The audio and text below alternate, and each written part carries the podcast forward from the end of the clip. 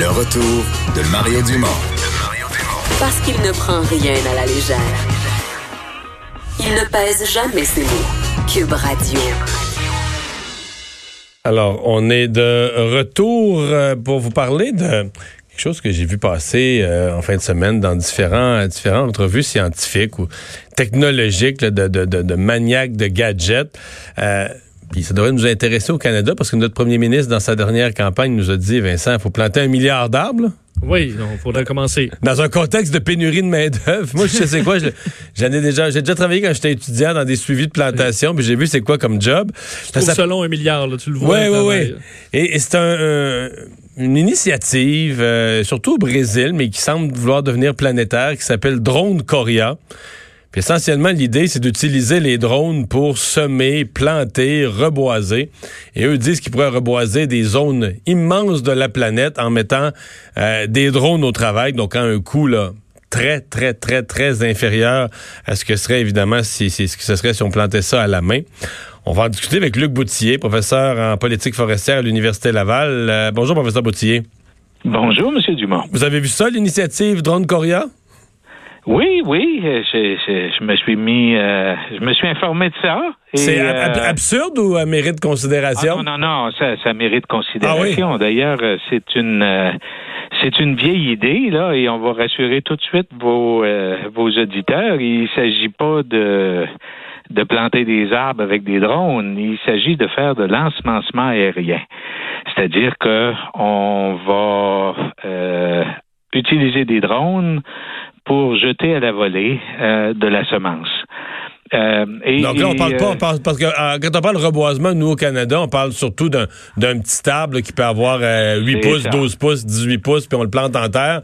On parle pas de ça, là. Non, non, on parle pas, c'est ça, là, qu'il y a d'un drone qui planterait des arbres comme si c'était des missiles, là. C'est pas de ça dont il est question. Euh, c'est beaucoup plus de euh, l'idée d'un, d'un semoir ou d'une ensemenceuse euh, qui va euh, mettre de la semence d'arbres aux endroits appropriés. Mais qui peut pas, qui peut pas enterrer la graine à ce moment-là. On fait juste la lancer à la volée. On se fie sur quoi pour l'enterrer? Ben voilà, c'est un, c'est un peu ça le, le problème. Euh, ce que j'allais dire, c'est que c'est une c'est une vieille idée. Hein? Vous savez, même au Québec, on l'a fait euh, dans les années 70. Ah oui, on a Et, semé euh, des arbres? Oui, on a euh, fait de l'ensemencement aérien. Euh, je ne sais pas quel type d'appareil on utilisait pour faire ça, mais ce que je sais, c'est qu'on a arrêté, euh, après quelques années, on a arrêté de faire ça parce que le taux, euh, euh, le taux de survie ou enfin le taux de germination était pas euh, spectaculaire. Ça coûtait pas cher, mais ça donnait pas beaucoup de rendement. Euh, probablement parce qu'on était trop haut, probablement parce que, comme vous venez de le dire, euh, ben là, c'est pas tout d'envoyer une graine. Là. Encore faut-il qu'elle se euh, qu'elle qu'elle, euh, qu'elle germe, qu'elle se qu'elle pénètre le sol. Et c'est là où le, le- mécanisme de drone Coria est, intéressant. C'est que on a développé des drones, mais on a aussi développé de l'enrobage pour les semences, c'est-à-dire que les semences sont enrobées dans une mixture d'argile. Donc, euh, ce que le drone va larguer, c'est des espèces de boulettes. Et, euh, et, et la, la- la mixture d'argile dépend de l'endroit qu'on veut reboiser. Euh, et OK, on- donc, on- donc la probabilité, la, la petite graine est déjà dans Ah un oui, peu oui, dans- oui. comme dans de la terre, et donc la probabilité qu'elle qu'elle survive, Euh, qu'elle donne un arbre augmente beaucoup. Augmente beaucoup. En plus, avec un drone, on peut y aller avec des interventions euh, euh, très ciblées, là, très chirurgicales. Un avion, même à basse altitude, euh, ça fait pas dans la dentelle. Un drone, ça peut y aller de façon beaucoup plus ciblée. Et on pourrait même imaginer que euh, on découpe les parterres d'ensemencement selon la qualité des sols, les pentes, l'aridité, et là, on plante pas exactement la même chose. Quand on plante le bon arbre dans le bon sol, on peut faire des miracles. Là. Ben exactement. Et, euh, et effectivement, ça coûte pas mal moins cher que de mettre un petit semis en terre.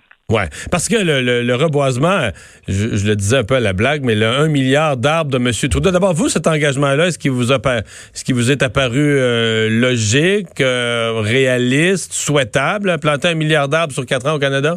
Ou c'est sur 10 ans? Oui, je pense que c'est sur 10 ans. Ouais, 2 milliards sur 10 ans. Oui, c'est tout à fait plausible parce que euh, déjà, à l'heure actuelle, on reboise beaucoup plus que ça. Euh, donc, euh, une, une, une, fraction, 20% de l'effort de reboisement, c'est ce que ça représente à peu près. là. Euh, c'est tout à fait jouable. Le problème, pour que ça soit véritablement efficace, euh, c'est que c'est plus du boisement qu'il faudrait faire. Pour que ça ajoute quelque chose de plus et que ça soit efficace dans la lutte ouais. au changement climatique. Donc là, la nuance faut... que vous faites, c'est que du reboisement, c'est qu'on on reboise un secteur où on a eu de la, de la coupe forestière. Ça. Alors que du boisement, c'est qu'on prend une terre abandonnée, mais où il n'y a pas d'arbres, puis on plante des, on plante des arbres. Exactement. Et c'est ça qui a été annoncé et euh, pendant la dernière campagne électorale fédérale. Et euh, le problème, ça va être de les trouver, ces terres.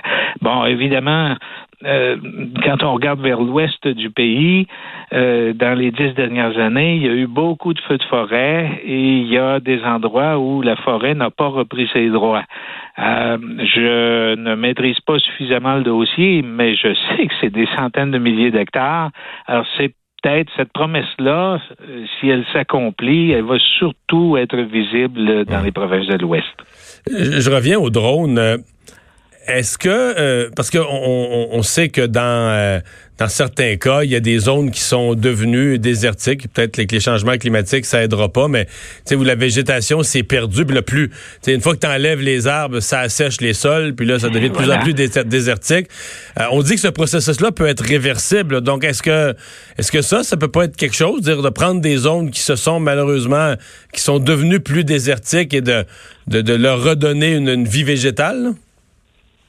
Tout à fait. Et c'est, et c'est ça qui est d'extraordinaire avec euh, euh, avec le, le, les, les petits vidéos qui circulent sur drone Coria, euh, c'est que ça permet une intervention ciblée.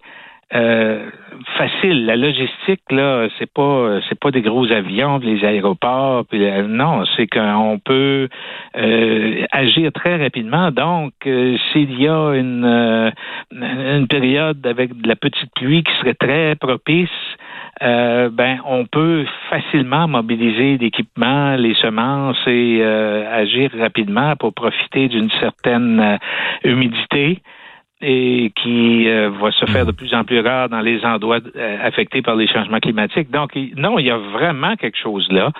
Euh, et, et d'autant plus qu'on semble mettre vraiment le paquet là pour trouver les bonnes semences, les bons enrobages et euh, bien planifier les opérations. Ce qui est pas dit là dans tout tout le matériel que j'ai consulté, c'est le suivi.